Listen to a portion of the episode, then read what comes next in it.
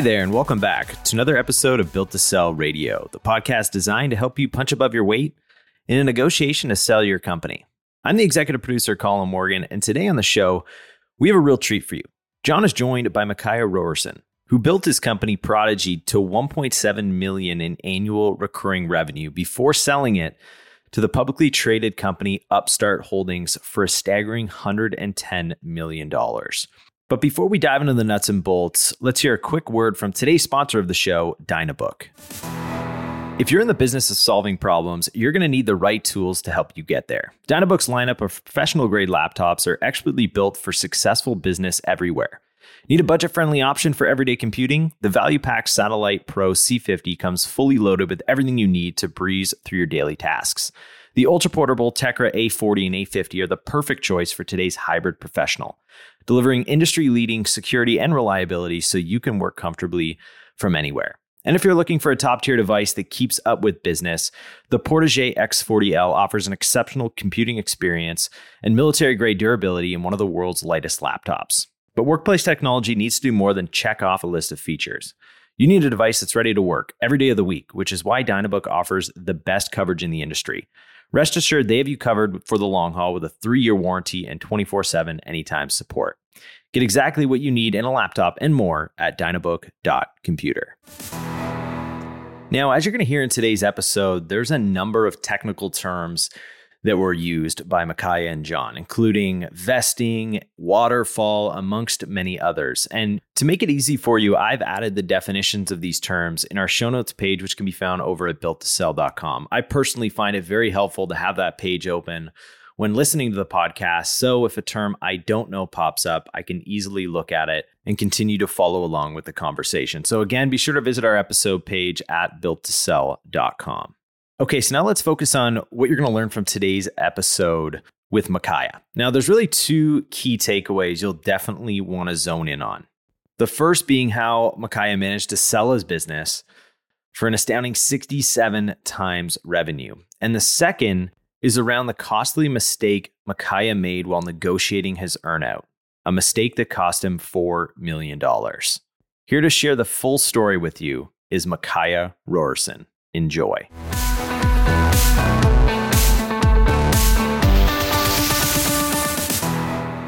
Michia, welcome to Built to Sell Radio. Thank you. Thanks for having me.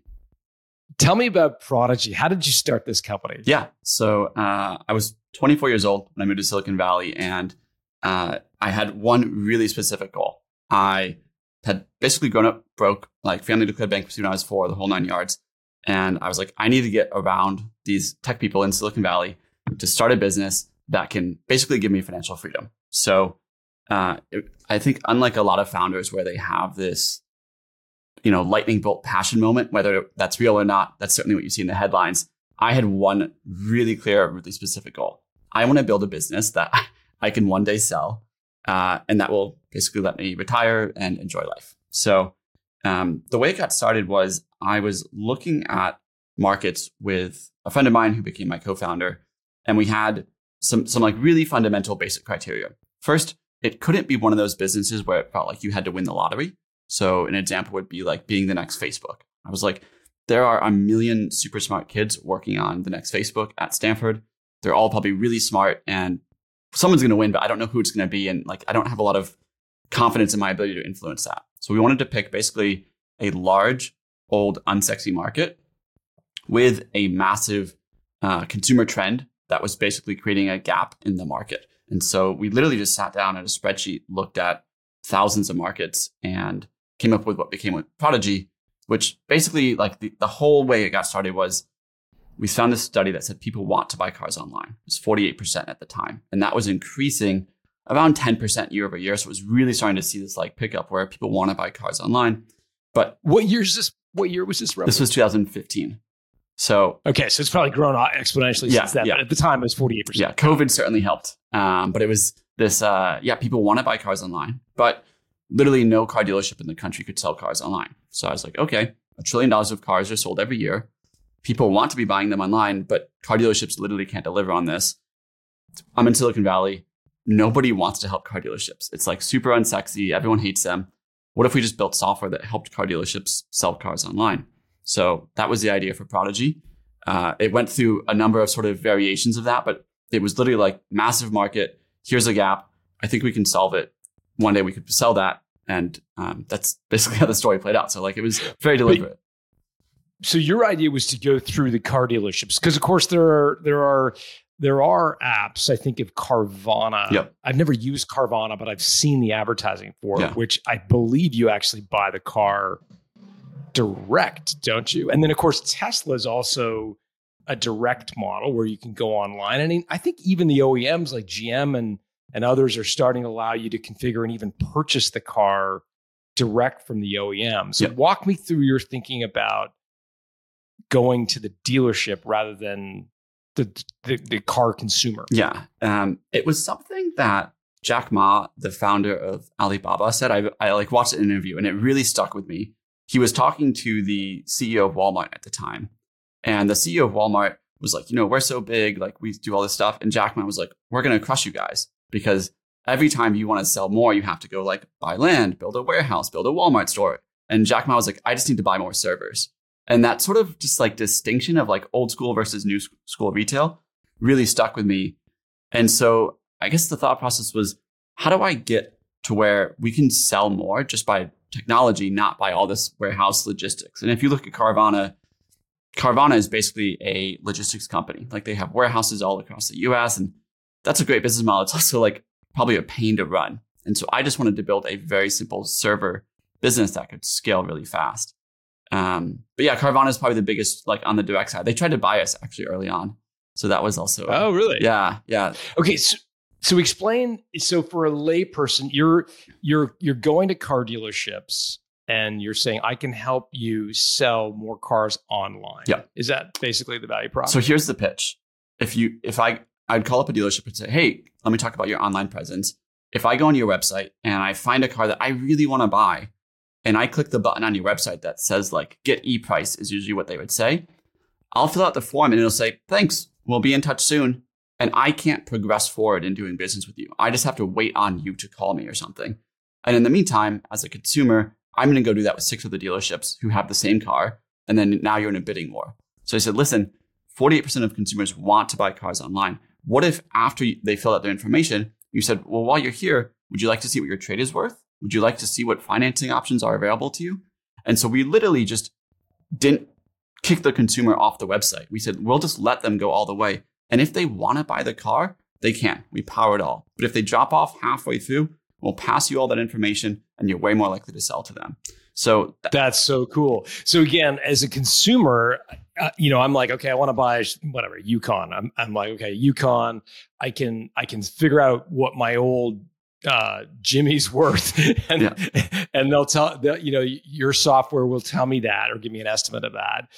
Uh, you'll also say, ah, you, you know, you want to buy a Yukon. Well, that's you know, you could finance that, and your software would basically estimate my financing cost or my ability Exactly. to to to to get financing, my credit worthiness to get financing. Yep. So I've got become pre-approved through your software, and then uh, would I also be able to, if I'm hearing you correctly, actually hit yes? Here's my credit card. I want to buy it right now. Yeah, um, not many people buy cars with credit cards. So what would really happen is you you would apply for financing. We'd pull your credit. We'd run that through a scoring model to see what banks are actually going to qualify you for.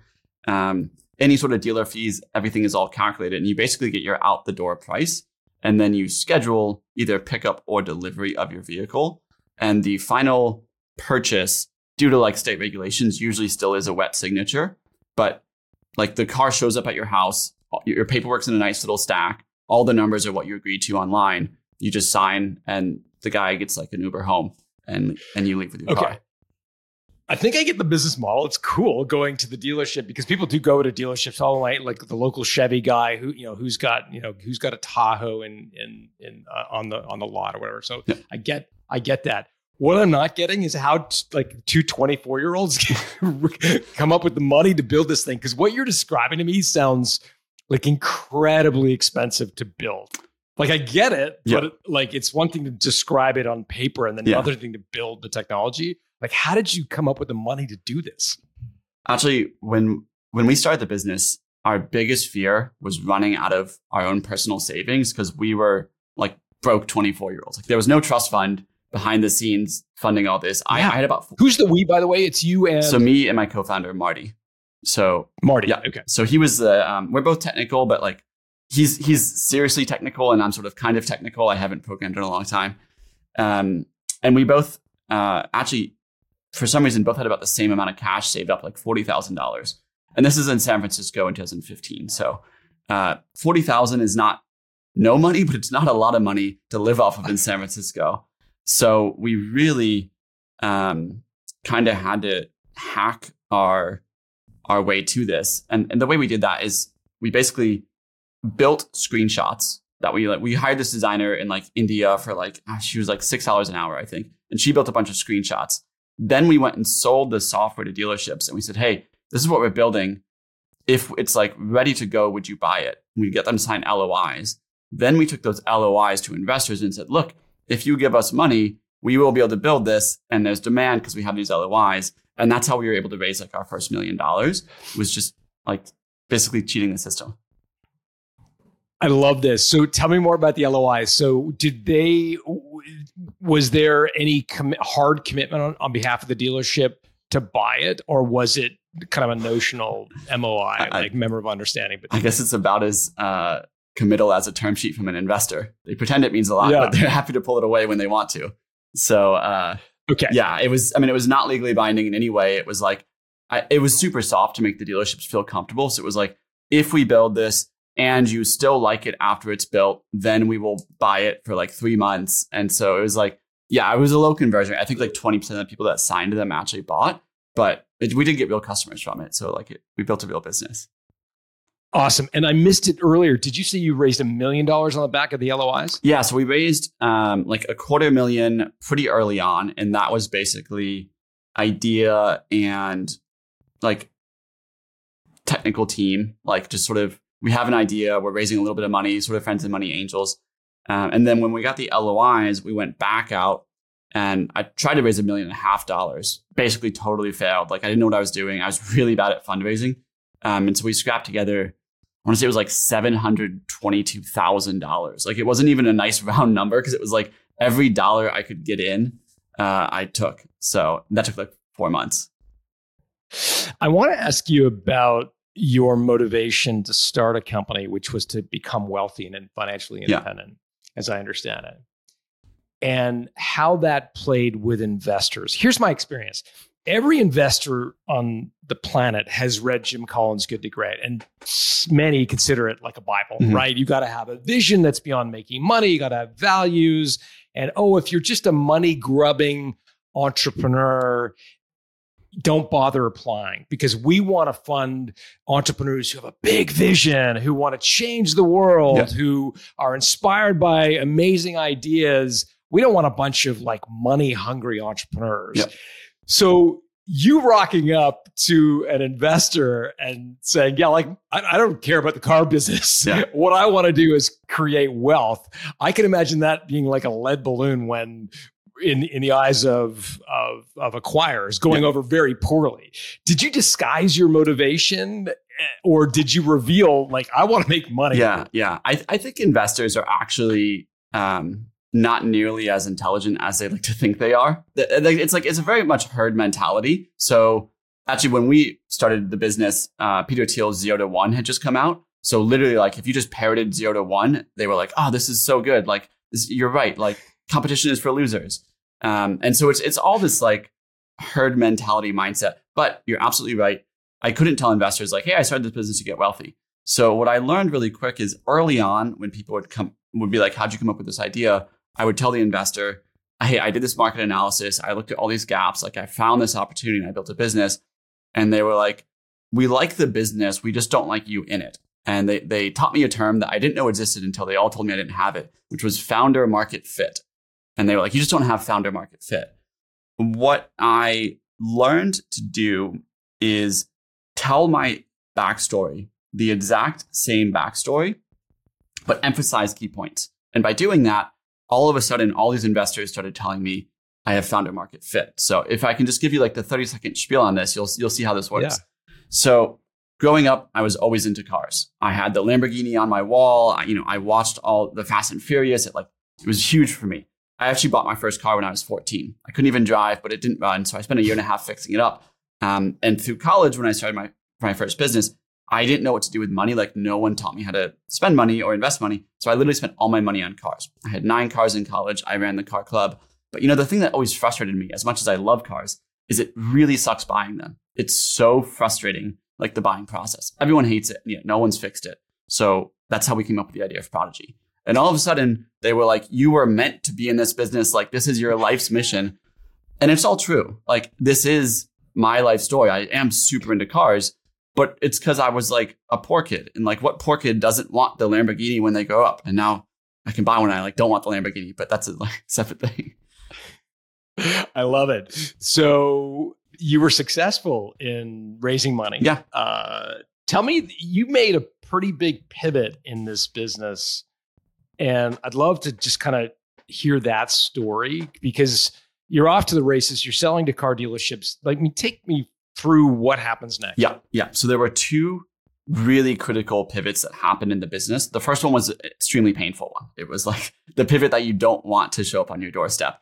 Basically, we had uh, scaled the team up from me and my co-founder to eight people, and we had 22 dealerships that were paying us thousand dollars a month. So, you know, you can imagine we're a seed stage company. We've raised a million dollars in very short order. We've gotten to twenty two thousand dollars in MRR. Like off to the races. Everything looks awesome, and and I've got all my friends like from Silicon Valley that I had convinced to leave their awesome jobs to come join me, and I literally had like the worst two weeks of my life where I would walk in and every single day, it was this really nice woman who handled our customer service.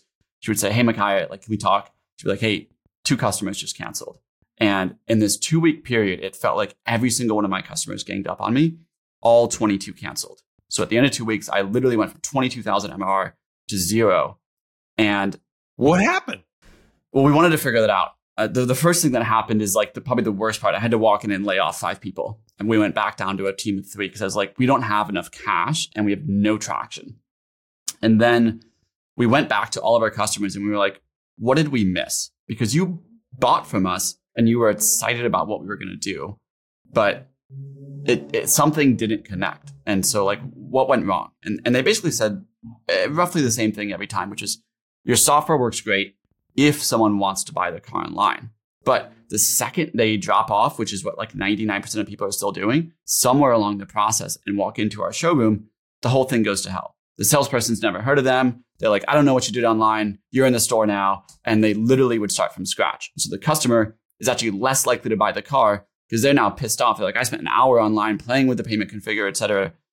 And so they were like, you've got to fix this or else you don't have a business. And so we literally uh, went into dealerships and went through dealership training. So me and my first hire, we went through two weeks of sales training as a salesperson to try to learn like how do these dealerships actually sell cars. And on the back of that, we built our in-store product, which basically allowed the online platform to pick up seamlessly where you left off in store. So when you'd walk in, it was like an iPad or an Apple store. Every salesperson had an iPad. They'd check you in. Oh, so and so, I see you were online. You were looking at the 2022 Camry you're trading in a Civic, like it looks like it's worth 17,000. Um, you know, let's uh, bring over the manager and like, let's talk more about your payments. So like it was really seamless. Um, and that was really what made the business work because we, I would say ultimately we actually solved the business problem.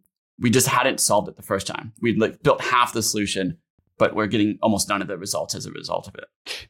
Did you buy the iPads for the car dealerships or were they responsible for supplying the iPads? it's like one of the worst decisions ever. We did buy them. So we would rent them to them monthly and it was $50 a month per user. So it's like a, a software fee, but that included the iPad and the, the service of the iPad. And that was like, we, we changed our mind on that a couple years in but for a while, like we had thousands of iPads all over the country, and we were like a iPad repair and like servicing technician store. It was it was a nightmare. But it, it, what it did is it lowered the barrier to entry. The dealership didn't have to say, I don't know how to set up this iPads. I don't know how to like set up this infrastructure. We just say, sign the contract. We will fly out to your dealership and take care of everything. So it wasn't the wrong decision, but it was one of those decisions that like hard to scale. Sounds expensive. Like what was your customer acquisition cost? Like, how did you? Uh, customer acquisition costs it varied a lot throughout the business. Um, but early on, we were basically spending close to, I would say, twenty, twenty-five thousand dollars to acquire a customer. But our average Okay. customer was closer to thirty-three, thirty-five thousand dollars a year. So, like, And how many years? What was the churn rate? uh, churn rate was about two percent monthly, but we would usually get a one-year contract up front. Got it. Got it. So quarter of the base. So lifetime value typically like around four years, something like Yeah, that. yeah. Got it. So you were getting a hundred grand of lifetime value, or at least revenue from the customer. They were costing you 25K. So four to one LTV to CAC kind of idea. Yep, yep, exactly. Got it. Yeah. Okay. That's awesome. And so you mentioned there were two pivots. The, I get the first one. Yeah. What was the second So the one? second one was the business model change. So our, our business model actually from day one, it was always like the last slide in my pitch deck because it just felt so far off. But it was like, here's what we're doing today. Here's what we think we'll one day do, which is actually not make money from the SaaS. So um, that's why like the CAC to LTV and everything you were just talking about, I was like, let me think about how, it was before we did this pivot. The real business model long term was let's get these iPads in the hands of dealerships, get the software on their website, get it so that every transaction in the store goes through our system, and then use that transactional volume to sell lending products and make money off of that. So the real business model was let's get lenders who want to show up in the flow of the transaction, make sure that the dealership still gets all their payment, all their commission from the lender and everything else, but then charge the lender a placement fee for actually setting up that loan. And so, um, about six months before we sold, I, I basically went to the team and I was like, listen, we've been just building this SaaS business, hoping one day that we can turn on this lending business. And, it, and at some point, we just need to take a leap of faith. And the only way that we're actually going to be able to do the lending business is if we have a lot more transactional volume. And I knew that lowering our price would get us that transactional volume because we get more dealerships. And so I, I went to the, the team and I was like, listen, we're charging $3,000 a month on average. I want to take it to zero. And they all like fought me. I mean, this is just like a, a small team, small executive meeting. And I really pushed for it, which was a weird feeling as a CEO when you're like telling your team you want something and no one will let you do it. And it's also probably a good moment as a CEO when you're like, literally no one on my trusted team will let me do this. So I, I probably shouldn't do this. So we, we compromised and we landed on 999 a month, which was for us still a massive cut from 3000. Um, and we said, we're just going to believe that we can sign a lender that will pay us for these things. So we went out um, and about four months before the acquisition, we actually did sign a lender that would pay us one and a half percent of every loan that would uh, go through the system. And because of that, ultimately, you know, a, a lending company bought us. So the pivot paid off, but it was one of those. We we literally had to take like a, a, a decent seven figure SaaS business and just kill it. Like and Okay, so many questions. Yeah. So first question is, what was your revenue at the time? so it you made that it, pivot? it peaked at about three point three million dollars in ARR. 3.3 in ARR. Yeah. Got it. Okay. I don't know much about car dealerships. What I do know though is they make a lot of money on the financing themselves. They do. I think they like GM, for example, will place deals with GM's financing option offer, and they'll the car dealership will make a spiff off that financing. Yes. Weren't you effectively becoming a competitor to the dealership You have you have to if they were going to put what's that? it's it's a very uh, delicate place to be. I'll I'll say that because you you are right. This is their their honeypot. This is how they make their money. So what you have to do is um, what we were doing is is basically saying, listen, dealer, you're still going to get your full payout. So whatever the lender is going to pay you, you will still get paid that. But we are just going to make a little bit money from the lender because we're helping them make the transaction easier. It's lower overhead for the lender because we're doing all the sort of background stuff uh, digitally rather than manually, which is how they would normally do it. So it, you have to prove it. The dealers has to actually launch it and see, oh yeah, I'm still making as much money. Um, but it, the way we describe it is it's a bake off. Every loan in a, in a car dealership is, is actually a bake off. So when, when you apply for financing, not many people know this actually, when you apply for financing, the dealership already will check two to three lenders and they see not necessarily what's the best deal for you. It's a combination of what's the best deal for you and what's the best deal for the for the dealer. And if the best deal for the, for you is far and away the worst deal for the dealer, you may never actually see that loan. They're usually going to try to find some middle ground where it's like good for you, good for the dealer. So we said just show our let us just put our loan in that bake off. And you don't have to choose it. We're not going to force it. But if you like it, then uh, we're going to make some money from the lender. You benefit because it was also the best loan for you. So that made it easier. So cool. Yeah. What gave you the courage to fight your executive team on this? Like, this seems like a very bold, risky decision. I. What gave you the confidence that this was going to work? So I had one of the lowest moments in my startup like career right before this actually, where uh, it was July 2020, July 2020 actually. So you know, for context, like we're talking three, four months into COVID, and we're low on cash. We have like six months of runway left, and so I'm like, I need to go raise our Series B. We have a little over three million dollars in revenue. Like it's a little early for a Series B, but we can probably raise it. So I went out. Uh, all, all actually, you don't really go out during COVID, so I did all my Zoom calls with uh, over 50 like serious VCs. Of those 50 VCs, I had eight partner meetings. In my experience, you get a partner meeting, the full partnership is there. You get like a 50, 75% chance you're going to get a term sheet. I did eight partner meetings. They all went, I would consider extremely well. Like as an entrepreneur, you kind of know when you bomb a meeting. And I was like, those went well, but zero term sheets. And so I was like, I just pitched basically everyone in the industry that could lead a good Series B. They've all said no. Um, and I was basically like, right now, I, I really hate this business. I, I don't know what to do. And so I literally just told my executive team, hey, I'm taking a week off. Like, I just, I need to get away. I need to think.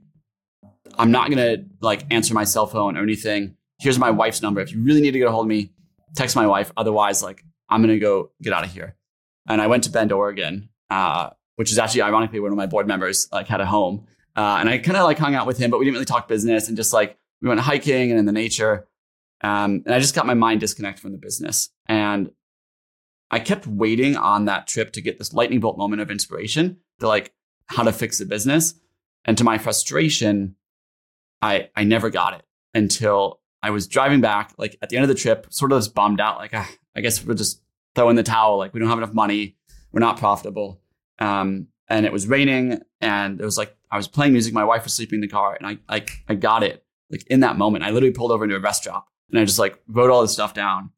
And so, I what I, what I realized is like we're not going to be able to get to the the second stage of our business if we don't risk everything and and like bet the first business. And so to my executive team, it felt very risky because I was like, I'm throwing away business one to bet on business two. But I was like, they hadn't been in the 50 meetings that I was in with these investors. So I already knew like business one is kind of not going to make it. Like it's, to, in my mind, the chance of survival for that is like maybe like 1%. Like it's, it's, it's not growing fast enough. The margins are not good enough. To your point, we're running like an iPad IT company disguised as a SaaS business. Like we've got to be willing to risk all of that to build a much better business. And I think the team had been become so addicted to that feeling of like, this is good that they didn't want to risk it for something that could be really great. And for me, I was like, it's not good. This is death. Like in Silicon Valley, it's cutthroat. This is in the middle of COVID. Like you don't get to be good and raise your next round right now. You have to be exceptional. So um, I was just, I was like, it's either going to go to zero or it's going to work out, but I'm not going to do this thing where it's like we we peter along for another couple years your $3 million ARR business, how much of it did you own at this stage? I know you'd done some financing. Yeah. So we, I, I, probably owned uh, 18, 19% of it at that time. Okay. Yeah. Um, got it. And what did you think it was worth? Maybe zero based on the eight meetings that you had. You know, like we hear multiples on this show of, of you know, SaaS companies trading anywhere from you know, four to 10 and beyond times revenue. Yeah. Right. Did you have any sense of what you thought it might So I talked to a handful of business brokers just to be like, hey, like, it's like, I don't think this business is working. No one wants to fund it. So like, let me just see what the, the market says. And there were some pretty painful conversations. I think I talked to like six or seven that specialize in automotive. Every single one said, There's no way you can sell this business. The one that said, We can definitely sell it, sign up with us, we'll get you sold in no time, had never sold a SaaS business before. So I was like, If this is the only person that will take my business, the answer is actually no one wants this business. So in my mind, it was worth nothing. Like it was literally already a zero. So I didn't feel like I was risking anything. Like I was like, this is not working. But people listening to this said, but you had three, almost three and a half million dollars of ARR. Yeah. Your LTV to CAC is not bad at four to one. A lot of people hearing that would say, like, there's value there. Why did you think it wasn't worth anything? I think in our space, we were still relatively small and there were just larger competitors that you would obviously buy. People with more market share, more traction. And and I think like the one of the things that I, I, I think most founders get wrong about selling businesses is I think selling it based on a revenue multiple. I think like frankly, selling on a revenue multiple is probably one of the worst things you can do to get actual enterprise value. Because the, the person buying your business is not buying your business because they hopefully not buying because they want to add revenue. They want to add to their market value. And so in our space, the people that would buy us were worth billions and we have like $3 million in revenue. So changing their market cap by a 4x multiple. So we increased their market cap by $12 million. Like it's an hour in the stock market fluctuation on price. Like it doesn't move the needle at all.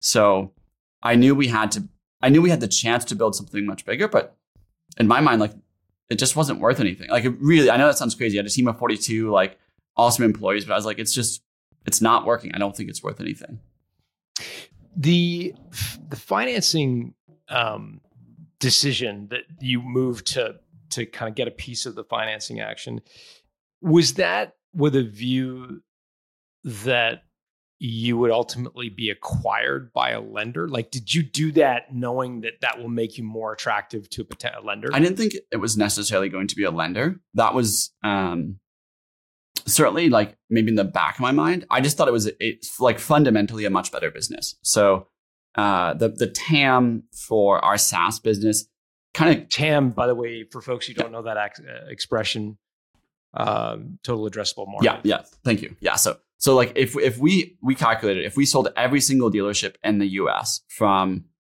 the largest dealerships in the country to like mom and pop with one car on the lot, we could get about two billion dollars a year in revenue really good. But on the lending side, um, even just like a very basic lending deal would get us closer to $14 billion. So it was already seven times larger on, on the addressable market. And so I knew just by tapping into a much larger market, even if we did equally well on the execution, we could sell for seven times more. Essentially, it was like the way I was thinking about it. Got it. What was the reaction to your investors? Because you had seed stage investors, you had Series A investors, so there were people at the table. Yeah. The guy in Bend, Oregon, who you went for a walk with. Yeah. Like, what was their reaction they, to the kind of burn the bridges strategy? Um, they were extremely supportive of. So they they knew we we had like not successfully raised our Series B, and so yeah. our lead investor was Tribe Capital, who uh, sat on the board. They were amazing, like phenomenal folks. I've had we had like 44 investors on our cap table. I had like medium to bad interactions with many. Tribe was by far the best investor we ever had. And so I went to them and they were like in the seat with me when we were failing to raise our Series B. And I was like, listen, I need to pursue business too. And what Tribe actually did is they said, we believe in that. We will help you get there and we'll help bridge you financially. So they helped me put together a $4 million round. They put in two. And then they said, you go get the other two. And once it was clear that Tribe was putting in another two, like the next two came super easy. That's how it always works. Um, Got it. So, so by making this pivot, you you said, look, we're going to need to raise some more money, and you were successful in doing that. Uh, we had to raise more money anyways. Uh, like that was like clear. We were just going to go bankrupt in like about six months. Um, but they were like, we'll give you four million bucks. We'll help you get four million dollars because we think this will work and we know if it works, you're going to be able to raise a massive Series B. So, so they, we just needed to buy time to get business to working. And we knew we needed more dealerships and proof that we could sign lenders. So that's what we, I've just told the team, like, that's all that matters. If you're not doing one of those two things, like, you're working on the wrong business. Got it. so walk me through the next six months. So how was the pivot successful? I'm assuming there was a good news story here, yep. but you moved from whatever it was. Uh, I've written it down, thousand dollars a month originally. No, sorry. Well, your you, your price went way down yep. from three k a month to yep. nine ninety nine. So, what was the reaction of the dealers? Uh, dealers were excited. Um, they were like, "Great! Like you're lowering our bill. That's cool." Um, they were a little skeptical on the lending portion. So we had to really explain to them, we will never make you choose a loan that you don't want. It's entirely up to you. And you can opt into this program if you want. So we didn't actually force the lending on dealers. They had to opt into it. But we said, we're lowering your bill either way. We think this thing is going to be so good. You're going to want it. And we're going to put our money where our mouth is and lower your bill anyways. Um, so that we had those conversations. We like roll out a plan, customer success team. And then I don't know, I, I, I thought it was really cool. I don't know if it was, but we came up with what we call the Manhattan Project. And the Manhattan Project, the idea was like we're gonna bring. Um, I had this I had this chart which basically showed our space and all the competitors, and there were like 33 competitors now doing exactly what we did. And was like, this is a knife fight. It sucks. No one's winning. So we need to bring a nuke to this knife fight. Was like the way I described it. It's like, so we're gonna have our own Manhattan Project. So we would meet multiple times a week. And one, you know, one executive was working on signing lenders, one executive was working on the pitch for the new lower price and, and so on and so forth. And it was like all hands on deck. There's times in the company where you just jog and you're like, we just need to rinse, repeat, rinse, repeat. And there's times when you need to sprint and it's life or death. Like this was that, like you could feel the palpable energy in the air. It's like, this is a life or death sprint. We need to make the Manhattan Project work, which hence the name. And like, it, now with Oppenheimer, I wish the movie was out back then because it would have like had more impact. Um, but like, it really, it was clear to everyone in the company if we don't get this, like it's over. And we all like working here. I think most people did. So it's like let's let's go do this. And very quickly, once we dropped our price point, our competitors were kind of like caught with their pants down. Like they, they didn't know what to do because we went from being we were the most expensive product in the space. And so we had that positioning in the space. And all of a sudden you could buy the most premium product also at the lowest cost in the industry. And it was like, well, why would you buy anything else? So our sales went through the roof. And then um, because we could show that traction, we were able to go to lenders and say, listen, look how fast we're adding dealerships. You don't want to miss out on this. And so we were able to sign our first lender. Um, and it like it very quickly, this story went from this is August 2020. I think this business is literally worth nothing to January 2021. I was just about to go raise a Series B and actually, my mentality at the time was I would never sell this business. Like, at least not like right now. Like, it's going so well. This is this is our moment. We're about almost seven years into the journey, and like, it's it's starting to become real. Like, this is really taking off. We were adding, I think, we made the pivot in August. So then the next quarter, we almost doubled our dealerships, and then again, like we almost doubled again. So it was like the, we've never sold anything like this. Like this is like wildfire, um, which is a really interesting time to actually ultimately end up getting approached to sell your business because it was like I, I fell in love with the business again. So January 2021, where are you at in terms of revenue? Like, is this starting? Are you starting to get some of these commissions from the lenders? At this so the, like, so the, the lender hadn't even launched yet, um, which was like because we we but we signed this deal and just signing the deal moves it from being a fairy tale to like, oh, this is a real business. Like, signed what deal? Uh, we, so we signed a lender called Westlake, and Westlake was one of the largest subprime lenders in the U.S. And the deal was, we will help Westlake get loans from dealerships by putting the, them into our software, and they will pay us up to 1.5% of the loan value. It was sort of a sliding scale depending on the FICO of the customer um, credit score. But uh, by just doing that, we basically had proven to everyone in the company, hey, we're building something that lenders actually want. And we hadn't started doing the conversion of that story into actual revenue because um, signing with a lender, like it's it's it's it's not fast to sign a lender, but it's much slower to integrate with a lender. There's so many legacy systems. So we were literally just about to launch the Westlake deal um, in January 2021. Um, and revenue was, you know, about 1.6 million at the time. So we'd taken it from 3.3 um, you know, down down to like a million, uh, and then had kind of brought it up to like 1.6. And the 1.6 is is not coming from commissions from Westlake yet because they haven't launched. It's simply coming from the 999 you're you're getting from Yeah, yeah, the yeah. We had about 160 dealerships, if I'm remembering correctly. So Got it. So what happens next? Like, did you put the business? It doesn't sound like you put the business on the market. You must have had an inbound inquiry from somebody. Yeah. Would to make walk me through the sales process was crazy. Um, it felt crazy in the moment, and then now that I've talked with a bunch of other founders, they're like, "Yeah, that was really crazy. Like that's not how it normally happens." Um, but yeah, the business is cranking. Like we're we're getting ready to raise a, a Series B, and I'm feeling pretty good. Like I'm like, this is actually going to work. At the and to put it in like scale perspective, th- the massive ramp up in dealerships meant that we were selling on our platform about a billion dollars in cars every month. So it's like this is wow. yeah. you- You can talk about the 1.6 million in revenue, and it's like this is why I was saying like don't sell your business for revenue because like if I had sold for 1.6 million, to your point, I could have gotten seven to 10 million dollars. But no, it's it's the billion dollars in transaction volume. That's what you're buying. So we were feeling really good, and then Sunday night, uh, one weekend, I got a call, and um, it was this guy named Val. He had done some of the diligence on our company when we raised our Series A from Tribe Capital. He was friends with them, and so he knew this place. And he was like, "Hey, listen, uh, could you hop on a call with the founders of Upstart tomorrow? They want to like get to know you, and um, like just to give you a heads up, they might be thinking about like a, tr- a transaction, like an acquisition." And I was like, "Wow, um, yeah, I guess like I can hop on the call."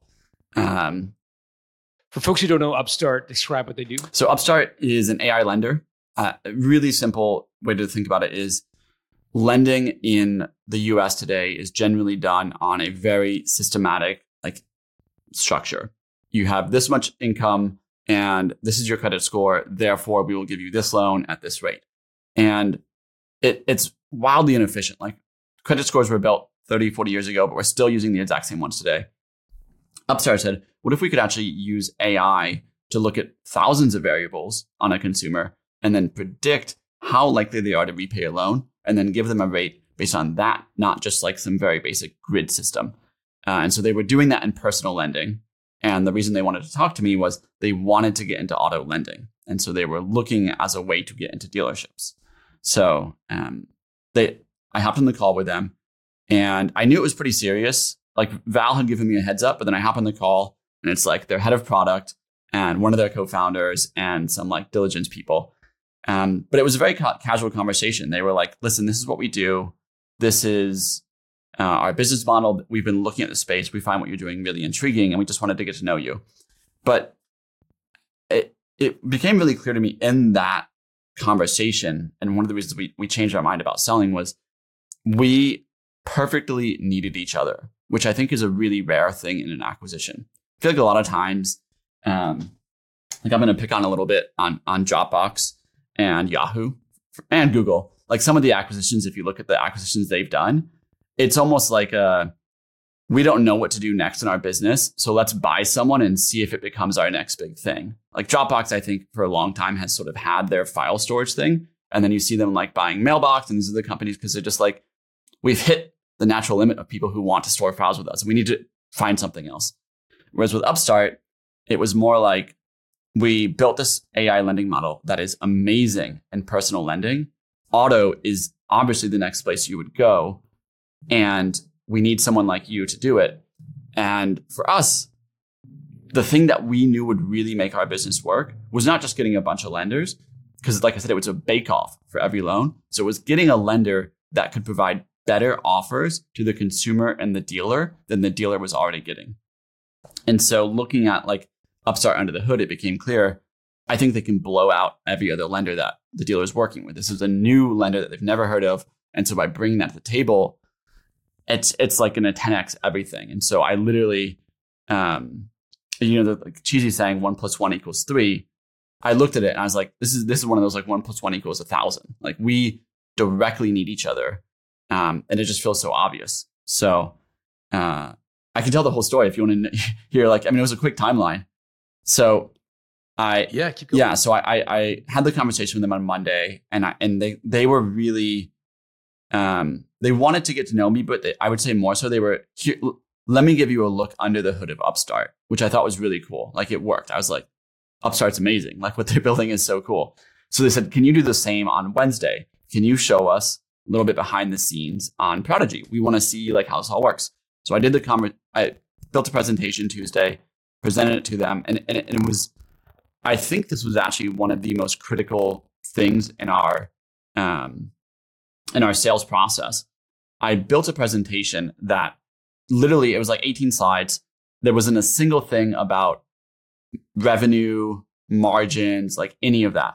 All it showed at the end of the day was basically here's how many cars we're selling per month today. Here's our growth projections for the next three years. And then here's a few estimated conversion rates on how many loans we think we could actually sell if you were to work with us. And and it's like you can plug your own numbers into this upstart. If you think we're not going to sell 3%, you think we're going to do 1% of loans, whatever. And then the question is, if you were to add that many loans to your business, how much would your market cap go up? And like, if you played it out three years uh, from then, even the the worst estimation would have told you like Upstart's going to add a billion dollars plus to their business if they buy us. And that's like sort of like the, the worst case scenario if you were to draw the conclusions in my slides. And so I think because of that, we never actually discussed my revenue during the sales process. Like they, they never once asked me um, before they gave me a term sheet. And so had the call Wednesday. After the call, I was on the phone with Paul. He said, Hey, can you stick around? He said, Listen, we really like what you're doing like if we were to buy this, what would it cost? And um, you know, they're always like, don't give the number first. I probably shouldn't have, but I just said, listen, uh, I, I mean, it was just like so casual, like kind of like the way we're talking now. Like it wasn't this big pitch meeting. So I was like, we're going to raise our Series B based on the market. I, I think it's going to fall between 80 to 100 million dollar post. We might get lucky and we might do like a 200 million dollar post or something, but this is my guess based on the conversations I'm having with investors somewhere in there. So I was like, it would have to be competitive with that for me to consider this. Because if you're going to give me an offer that's way below what I can get valued in the Series B market, I'm just going to go do that. And in my head, I was thinking like they'll probably land, you know, 70, 75, you know. And, and I was like, that's still pretty good money. Like I would never have to work again a day in my life. And that's pretty good for a kid. How much do you own of the company at this 16%. You're you own 16. Yeah. Yeah. So I'm, I'm like. I'm making Okay. 10 million plus on this. And, uh, yeah, I, like for a kid who grew up skipping meals to like save money for his family, like I'm pretty happy with that.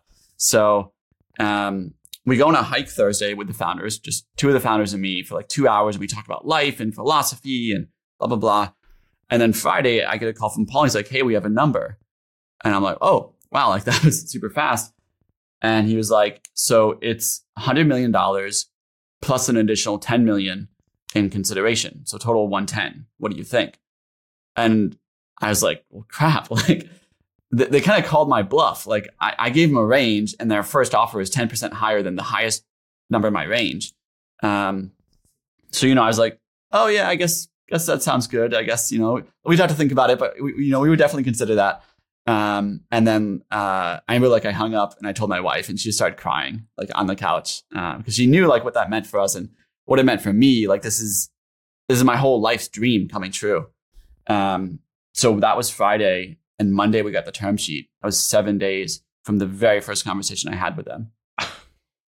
That's incredible. It's crazy. And, uh, and that, Just to be clear, you mentioned 100 million dollar valuation plus 10. What what's the what was the different consideration Yeah. they offered in the 10? So uh, the 10 is basically the earn out. So um, Mm. they, they were like, we're going to, a 100 million is, I don't know if I'd call it simple, but it's as simple as it gets. You look at the cap table, you do your waterfall, and you, you figure out who owns what percentage, and you divide 100 million into that. The 10 million is uh, earnouts for the team. And I think a lot of ways, a lot of times the way this happens is like the the CEO, the CTO, and maybe maybe a couple of execs get big earnouts, and the rest of the team sort of gets what their equity is worth. Um, I was very adamant that because they were like list your key employees, and I was like, there's 42 of us, and everyone's key. So I was like, the 10 million goes to everybody. And so literally they were they were really awesome with me. I was able to like build a spreadsheet based on role and title and like level in the company and we divide the 10 million across all of our employees. So the you know, take your equity what it's worth, but also here's some extra stuff uh, for being a part of this acquisition. And to be clear, they had to earn that 10 their slice of Yes. the 10 million by hitting a certain what was the earn out pegged to? Is it revenue? Just time. Loan volume? So, so one one of the th- Just time. one of the one of the big pieces of advice that I got from folks um, was do not agree to any performance earnouts because you might be really good at running your business, but then they're going to buy it and they might screw it up. They're going to say, you know what, we don't like your inside sales model. Let's go to a uh, inbound lead like marketing only model, and all of a sudden you still have to hit these like multi million dollar milestones that you're getting compensated on. So we we only did time. Um, my all of my team got two years, and then uh, because we were in such like a honeymoon phase with the founders, I agreed to three years. So me and my co-founder um, both did three years, uh, although we didn't stay for for three years. Sounds like a prison term. Okay, so you signed up for three years. What's the backstory behind leaving early? So, um, a couple things. Uh, th- they did it in a very smart way. So, actually, my first two years, I wasn't even earning additional compensation. When I sold the company, I was fully vested. They they unvested basically half my equity. Not half. It's like a, th- a third of my equity. And so they said you will revest your already vested equity over the first two years, and then the third year we're going to give you this big chunk, and this big chunk is going to be um, like your retention bonus basically. And it was uh, it was a big number. It was four million dollars was what they wanted me to to to stay for. So it was four million dollars um, plus like a, a deep six figure executive salary plus an executive rsu grant. So not only that four million dollars but you're also going to get a regular grant as if you were a vp of a public company and your salary and everything else so um, when i when i signed that i was like all right like if they need me to sweep the floors for four million bucks, like I'm doing it. Like there's no way in hell I'm ever leaving before the end of this three years. Like there's just there's no way. Um, but I did something else that that really changed my mind. I joined this club called Tiger 21. So Tiger 21, um, it was minimum net worth 10 million. Now it's 20 million dollars. But it's basically like a, uh professional network for people who have sold businesses or built businesses and built a personal net worth above this figure. The average net worth is $121 million. And you meet every month and you discuss what's going on in your life. And one person does a portfolio defense. They say, here's everything I'm worth. Here are the top problems in, in my life. And what really struck me was anyone in Tiger 21 never has to work again. Like by default, you are wealthy, you're, you're set for life. But they all they all got to be in Tiger 21 because they had one primary question. Very obvious. How do I make money? How do I make money? How do I make more money? But what really sh- shocked me is even, even after they had made the money, that was still their number one primary question. How do I make more money? And I realized that's a really crappy primary question if you already have enough money. Like if you don't have to work, if you can do what you want to do, the last thing you should be asking is how do I make more money? it should be how do I have more time with my family? How do I do what makes me happiest? Like the the the default question of how do I make more money, which I think is like it's it's such an out of touch rich person to say now that I have a bunch of money. So I just want to caveat like when I was broke, that was a really important question, and I'm really glad I asked it to myself all the time. But if you've actually made it, it's so dumb to keep asking that question, at least in my opinion. So I was like, I need to ask myself a better question, and my my question became how do I give back? Like, how do I impact others? Because I had so many mentors and people that helped me along the way when frankly, I had very little to give to them. They were already worth hundreds of millions of dollars. So, like, how am I going to help them? They were just helping me because that's what they wanted to do. And I wanted to do that for others. And as soon as that clicked, I looked at the 4 million and I was like, I'm actually getting paid $4 million to, in my mind, like not be able to help others. I should be spending my free time helping others, giving back, teaching what I've learned. And it's almost like a bribe. Uh, it's a big bribe. Like it's, to, to be fair, even at my net worth, four million dollars moves the needle. It's not like uh, I wouldn't notice. How much of it? Was, how much of your? How, what was your net worth at the time, and what was the four million dollars as a as a percentage? Uh, so um, net worth at the time was probably like so um so like yeah yeah like it's, it's that's a big number. Like it's not like it's like some drop in the bucket.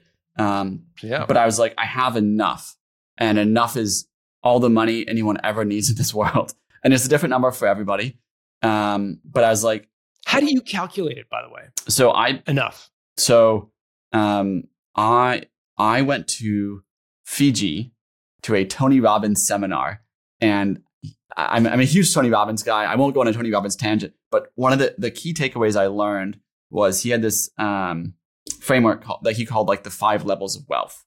And level one was basically if you stop working, you can afford like to, to, to barely scrap by. Like you have to downsize your apartment and move into this crappy little place and live on ramen, but like you can kind of get there. Level five is you can buy whatever you want. You can buy the $200 million condo, you can buy the yacht, you name it. Um, and I am not level five. Like I'm just not there.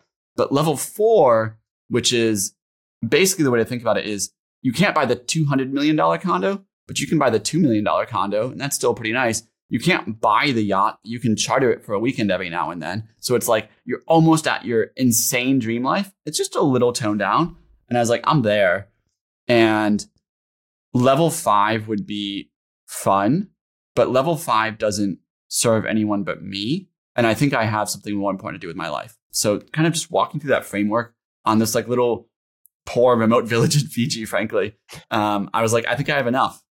And um, you know that happened about a year after the sale. So I still stayed for a year because Upstart, like, objectively changed my life. I, I literally have achieved at the time all of my life goals, all my financial goals, everything.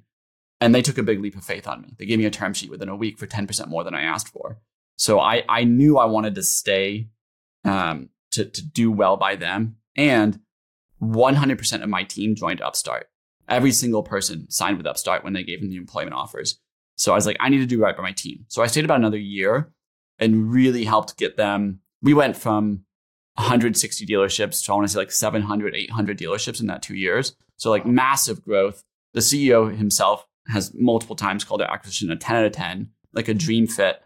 Um, and that really mattered to me because you also, I think this thing that founders do that I, I, I hear a lot about, and I just never wanted to be that guy was like, as soon as they get acquired, they're like, screw this company. Like I, I, I talked to one founder, I won't give his name.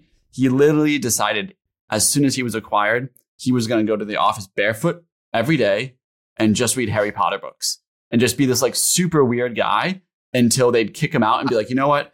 You're just creeping everyone out. Just take the full earn out, leave, and like, let's just part ways. And, and it worked for him. Like he got it. But like, is he really proud of what he built? Is he really proud of like his team members that trusted in him? And then he just sort of like bailed on them? I don't, probably not. And I can at least sit here today, talk to you and be like, I'm really proud of what we built. I'm really proud of what we did at Upstart post acquisition. Um, so I can walk away with like no regrets. Take me into the boardroom or the the conversation where you shared your decision with Upstart that you were going to leave and not fulfill the earnout. Like, where were you? What was their initial reaction? Just like, like let me be a fly on the wall for a moment yeah. and understand what that conversation was like. Yeah. So, um, I, I, there was a, a series of conversations. I'm just like putting myself back in this because it was about, geez, it was almost a year ago now when these conversations were happening. Um, and I basically went to them and I said, like, listen, I think, and I use the word I think a lot when I was having this conversation. And they called me out for it later. They were like, do you think or have you decided? And I was like, I think I've decided. And I was like, I have decided. um, but so I, I appreciated them like trying to really understand what's going on. But I was like, I, I, I think I've done most of what I came here to do. I think the team's in a good place. I think we're really cranking at the market. And if I'm being honest, the team was about 200 people at the time. And I was like, I'm, I'm, I'm not a zero to one guy, but I'm not a 200 to thousand guy. I can learn the skills, but it's not what like wakes me up every day super excited. I love being in the team, building things with them and, and this sort of I'm managing a team who manages a team who manages a team. It's it's a very different skill set and it doesn't light me up inside. I like actually getting my hands dirty. So initially the conversation was I I think I still want to build things with you guys. Um because I was I still hadn't fully accepted that I was going to walk away from the earnout because there's like still so much money. Um, For sure. so I was like, I, I, I still want to do stuff here, but um, I don't think it's going to be running my company. And I'd like to talk about a transition plan. And I actually thought that would take like a year. Like we'd put out a search, find this guy or a gal, and like you know, a year later, we'd I'd, I'd help train them, and then six months later, I'd leave. But then a week later, one of the co-founders came to me and said, "Hey, what do you think about this guy named Alex?" And I was like, "Oh, I didn't think Alex was available because Alex runs many of the most critical teams in the company. So I, I didn't assume Alex was like poachable to, to take my role. And I and I thought about it, I was like, you know, actually, we're we're a te- company about two thousand people, and there's there's only a Upstart. yeah, and, and there's only a couple people in this entire company, probably like less than three, that I would trust to run my team. Alex would actually be top of that list. So I was like, if Alex is open to it, I'd be open to helping him transition. Um, and Upstart, uh, I can't remember the exact name for their value, but it's basically like speed, speed, speed, speed, speed. They like to do things really quick. And so from that conversation where I was like, if, if Alex is open to it, I'd be open to it. Within 30 days, Alex was in the role and I was just his like supporter and mentor. Um, and it was great. Like Alex is a seasoned large company executive. And there's a lot of things that I just don't do. Um, like it's not even that you just can't pay me enough to do it. Like that's probably it on some level, if I'm being honest. But it's also just like I'm just not the guy who wants to spend a lot of time managing upwards and managing across 20 other teams within Upstart. That's just not me. Um, Alex is really good at that sort of thing, and it it sounds like flippant when you just think like, oh, you have to do all this like sideways managing and manage expectations, but like you need these teams to work alongside you to achieve your goals. It, it actually does matter. Um, and I just I just didn't really love leaning to that job. So I watched Alex come in and like really lean into that really hard and, and do a really good job building cross department relationships and things like that. Um, and my initial plan was I'll I'll you know help Alex for like six months and then I'll build some new interesting business with an upstart because again I was really attached to that four million. Um, but eventually I just got to the point where it's like the four million feels like a bribe.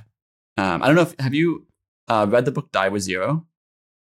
Yes. Yeah. Yeah. Great book. So Yeah. so um, I was literally meeting Bill Perkins in New York, and I had a call with Upstart two hours before I meet with Bill Perkins, and Bill and I'm like, how am I going to go hang out with Bill Perkins and be like, yeah, but I'm going to stick around and, and do this for the four million bucks, like in this this role that I I think I should be doing more important things in. Um, and so I had this call, and it it it wasn't the pressure, but it was like a am I going to be proud to tell Bill Perkins what I do at the start of this conversation? Uh, and so I literally had a Zoom call and I was like, I think it's time that I actually part ways with you guys. And they took it really well. They were like, hey, we get it. Like, it's cool. You've done a really good job. Like, everyone's really happy. They were like, the last thing we want this to feel is like you're getting kicked out or anything. We want it to feel like a celebration. You're on to new things. And so everyone was really good about it. Um, but, you know, two hours later, I was able to look Bill Perkins in the eye and be like, hey, I just walked away from 4 million bucks because I read your book and I want to die with zero. So um, that's also what prompted us to, you know, move abroad. And now we sort of like travel full time and stuff. Like we're actually, we're not waiting on some fake milestone of more money to do what we've always wanted to do, me and my wife. Like we're living it now. We're literally living our dream lives. So Congratulations. I think Thank- that's that's incredible. For folks who haven't read Die with Zero, it's a great book, especially for an entrepreneur uh, that maybe has a tendency to move the goalposts as uh, as as their business grows. So I, I'd recommend it. I'll put it in the show notes for folks if uh, if they're interested. Hey, I had one more question for you before we go to the lightning round. Tell me, like, how did you approach telling your parents that you'd sold your company? Um, I didn't. So actually, it's it's ironic because now I I I I don't. I still really don't like talking about money, numbers, everything publicly. Um, but when Upstart actually first showed me the press release, they had in, in the headline that the amount that we sold for, and I took it out. Um, I was like, don't do it. I don't want anyone to know. I want this to be like really undercover because I, I just didn't want anyone to like look at me differently. Um, and so as that relates to telling my parents, when I told them, I think I like probably downplayed it too much. So I was like, hey, I sold my company and I'm joining Upstart. And they were like, what does that mean? And I was like, well, um, now I work for Upstart. So they've bumped my salary a little bit, but like basically the same old, like I'm still running the company. Like, you know, just have a little bit higher salary. Um, and, uh, I, yeah, I, I remember like we moved into a nicer apartment and like both on my side and my wife's side, Evan was like, are you guys going to be okay? Like, ooh, like, can you afford that? And it like wasn't that expensive in hindsight, but they were like, they were really financially worried for us. And I was like, geez, I think I like sort of downplayed this too much. Um, and, uh, you know, we sort of settled into this like, it's, I bought a Porsche 911 cash. So like no one in my family is like, Michia is just struggle busing his way through life.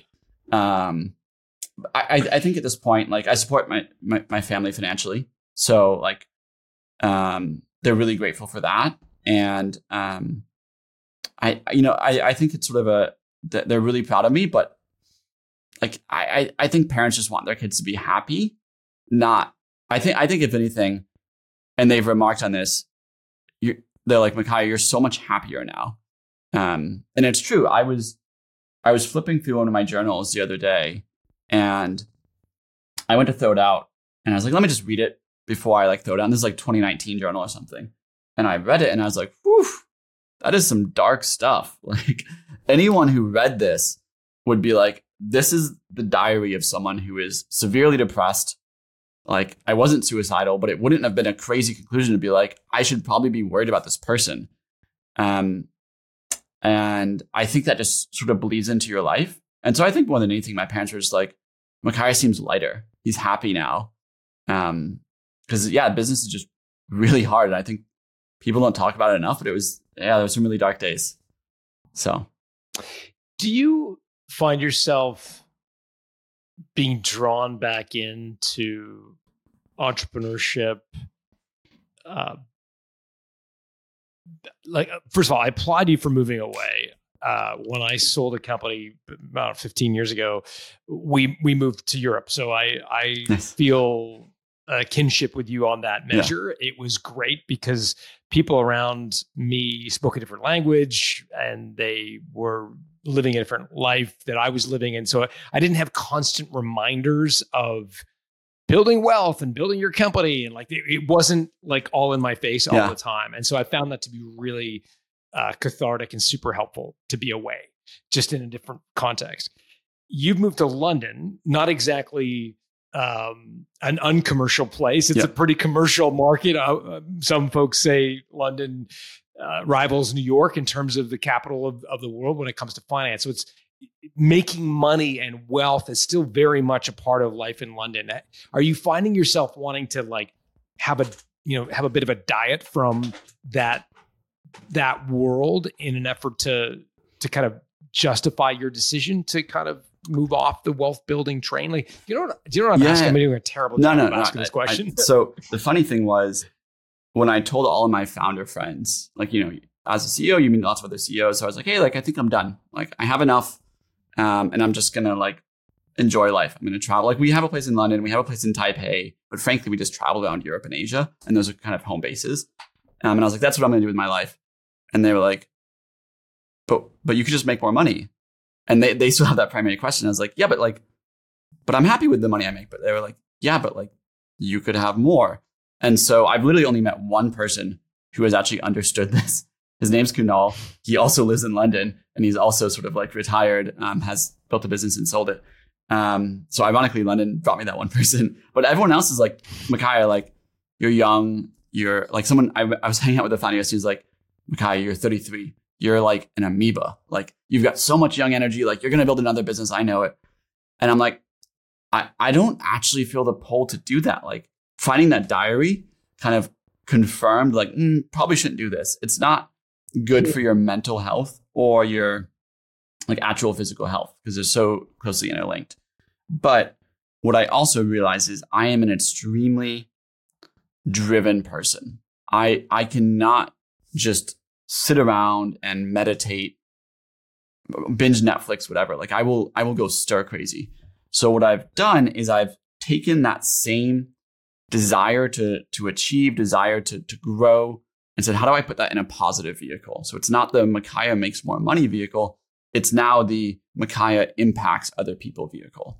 And so that's how I started doing content. Like I, I now make YouTube videos every week. I post stuff on like Instagram, TikTok, Twitter. Um, and it's literally just me teaching, hey, I was broke and had nothing. I went from that to selling a company for $110 million and basically retiring at 33. And here's everything I had to learn to do that. I hope it helps you too.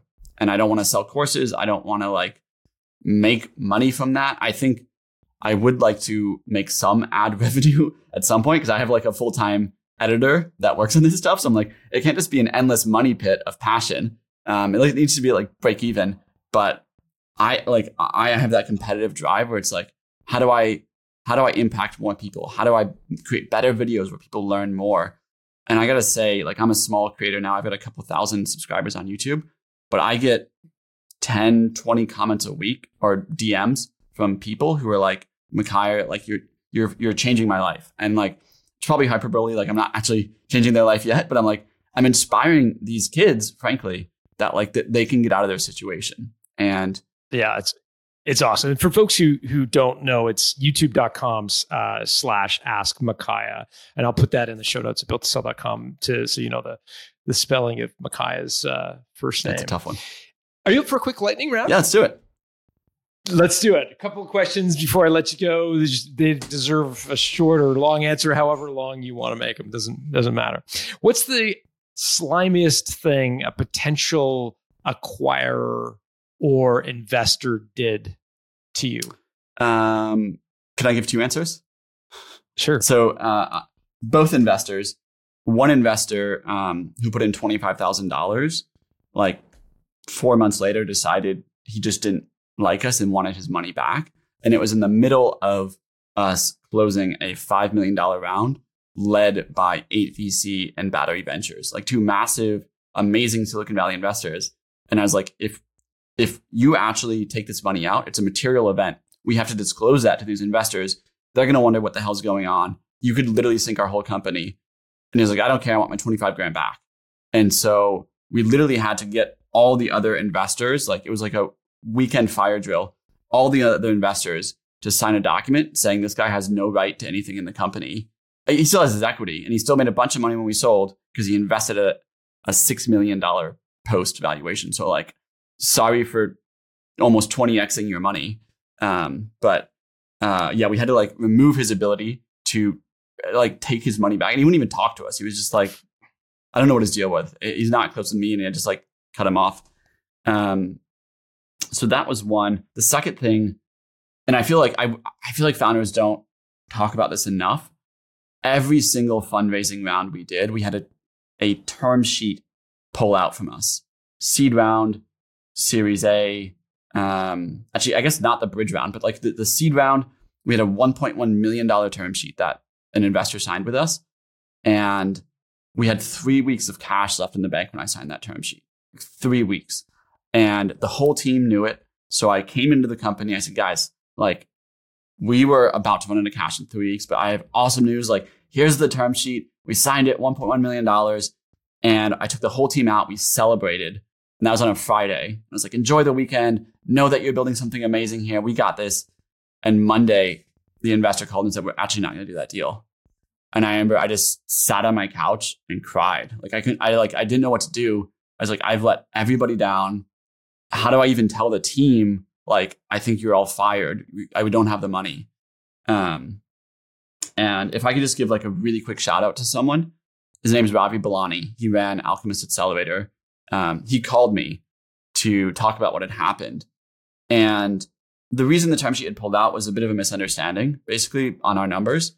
Um, and I thought Ravi was going to call me and chew me out. Like you just had a big lead investor pull out like how could you misrepresent your business, so on and so forth. And it wasn't a misrepresentation. It was just like a, a um, they misheard something in one of our meetings. And I, I just expected Robbie to lay into me. And he was just like, Michia, are you okay? Like, how are you doing? I'm like, I'm like getting emotional thinking about it because it's like the, the nicest thing anyone's ever done for me. He just like really spent 30 minutes consoling me as I was like crying on the couch. Uh, and yeah, so huge shout out to Robbie. That guy's amazing. Amazing. If you think about the seven days you negotiated with with Upstart, I'm laughing because this has to be the shortest deal I've yeah. ever heard of. Over that time, what is the biggest mistake you made during that process of negotiating the sale of your company? What's the biggest do over you'd like a mulligan on? Mm. Um, well, I probably shouldn't have thrown the number out first. Like they could have come back and said, you know, you're going to add two billion dollars to our market cap, so we'll we'll give you 170 for the business. Who knows? Like it's it's sort of hard to to play these uh, games back in your mind. But I think that as a general rule of thumb, it's not great to throw out the first number.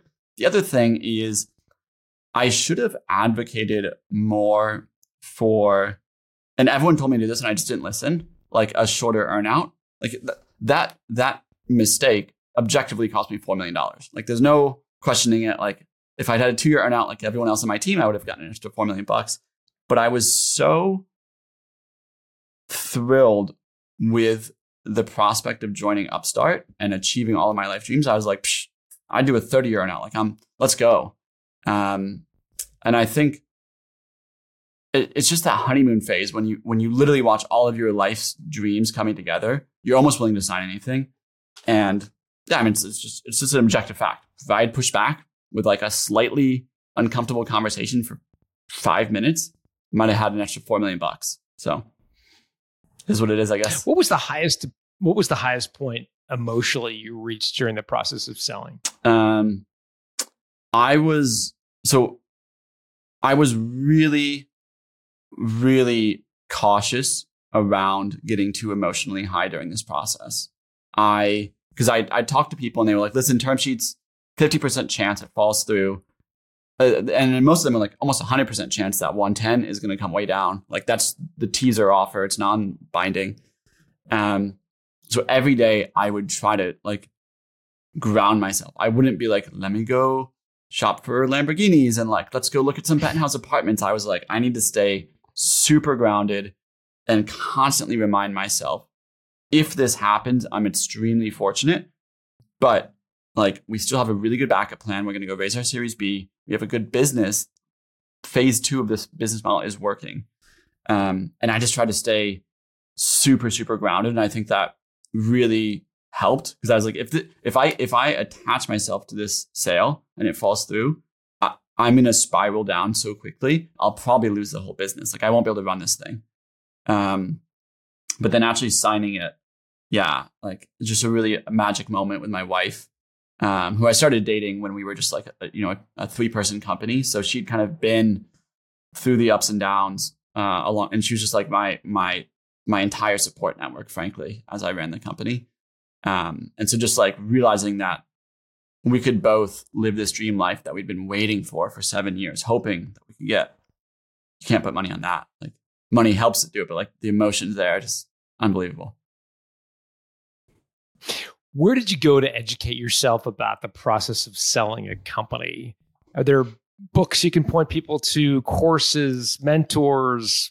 You mentioned Tiger 21 is great if you've got a lot of money to invest. But were there any resources you you sort of sought out or used? Yeah. So I have a really like simple, basically fail-proof way of networking or learning anything. And I've used it to meet amazing CEOs, like in the room with awesome people, or just in this case, learn how to sell my business. I contact the people in my network who I think are best at this specific thing. So in this case, I talked to friends who had sold businesses and I said, Hey, tell me everything you know about selling a business. And then who do you know that you think did an awesome job at selling their business. Usually I'd say like who was the best at selling their business. They got the crazy multiple or whatever. And by just doing that like two or three times, you you get the best person that someone knows and then the best people that they know. And like two or three rounds of that, you're you're meeting like people's like I talked to a guy who sold his company for like four billion dollars. And so you you just meet these like incredible people um, who are all extremely generous because you're getting a warm introduction from one of their friends and they just give you all the details. So I had probably like 10, 12 of those conversations in a week.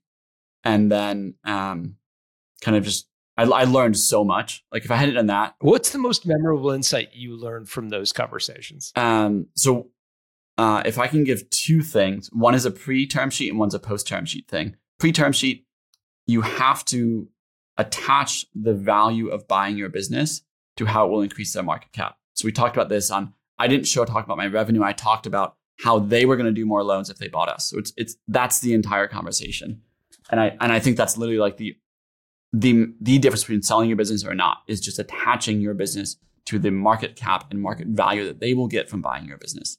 The second thing is a process thing. I set up a call with Paul Gu, one of the co-founders of Upstart, twice a week. And it was uh, Tuesday and Friday, I think. And it was 30 minutes. And it was like, we're just going to check in. And if we don't have anything to talk about, that's cool. We'll just say, hey, I got nothing on my end and we'll give the time back. But if there's any objections, any road bumps along the way, we need to talk about it in this meeting because Paul wants to do the deal. But you know, Susie in finance might say, you know, I was digging through the things and did you know that like Q2 of last year churn was actually 6%, not 2%. And I need to be able to talk to Paul about that and say, yeah, totally. I, that this here's what happened. Here's why. So Paul can go back to Susie and be like, yeah, me and my guy talked about it. It's not a big deal. Like they solved that issue. It was a server issue, whatever. And so there were only a couple instances of that, but just having that touch point with the sort of the decision maker, but also the champion of your deal twice a week to just get ahead of any any objections, I think is what made our process much smoother. And we ended up turning that term sheet into a sale. Amazing, amazing advice. I hope everybody just underlined that advice because during the diligence process, there's a whole other team that gets sort of in place to weed through the numbers. And in many cases, they're incentivized to find stuff, right? To manufacture stuff or find stuff. And that justifies their role. But if the decision maker for the acquirer wants to do the deal, then having a direct line to them can be incredible. So great, great tip. Love that. Last question. Tell me you bought yourself a trophy. It sounds like you bought yourself a Porsche 911. Was that the trophy that you uh, that you uh, have to commemorate the win, or was there something else? Two things. Um, so one, I bought the camera that I'm actually filming this on. I've always been into photography, and this new like Sony camera had come out. It was 6,500 bucks plus the lenses and everything, and I was like, I, I wanted that camera so bad. So like the day the um the the definitive agreement was signed before the money even came, I bought the camera. I was like, I'm like, this is my like mini celebration. Um, and then yeah, about uh, once once I hit some liquidity, in the deal. I bought a Porsche 911, 163 grand cash, uh, and, and went racing it. So I'd race it uh, in different tracks in New York, and it's like that is the, you know, little baby Michia childhood dream fulfilled. Like the the amazing supercar racing. Like, man, it's uh, it feels.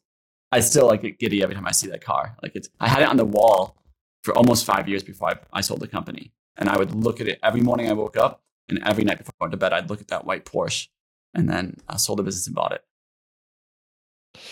Everything comes full circle. Uh, the YouTube channel is youtube.com slash ask Michia.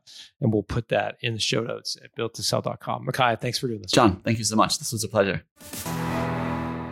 And there you have it for today's episode between John and Michia. If you enjoyed today's episode and want to help support Built to Sell Radio, I would encourage you to hit that subscribe button wherever you listen to your favorite shows. And then you can head over to Apple Podcasts, where there you'll have a chance to leave a rating and review. Rating and reviews truly help our show grow and get in front of more business owners just like you. Also, a quick reminder if you want to watch this full interview, I would encourage you to head over to our YouTube channel and type in at Built to Sell Radio, where there you can watch the full video podcast between John and Michia. Also, if you know of someone who would be a great fit to be a guest right here on the podcast, you can actually nominate them. Some of our best guests, like Michia, have come from a nomination. Big shout out to Timo Armu for again nominating a wonderful founder. And if you want to nominate someone just like Timo, I would encourage you to head over to builttosell.com slash nominate, where there you have a chance to nominate someone else or yourself to be a guest on Built to Sell Radio. For show notes, including links to everything referenced in today's episode, including the definitions for some of the more technical terms that were used, I would encourage you to head over to our show notes page, which you'll be able to find at builttosell.com. Special thanks to Dennis Labataglia for handling today's audio engineering, and thank you to our community of certified value builders who help us bring our message to you. Our advisors are experts in helping you build the value of your company. To get in touch with an advisor or learn how to become one yourself, head over to valuebuilder.com. I'm Colin Morgan, and I look forward to talking to you again next week.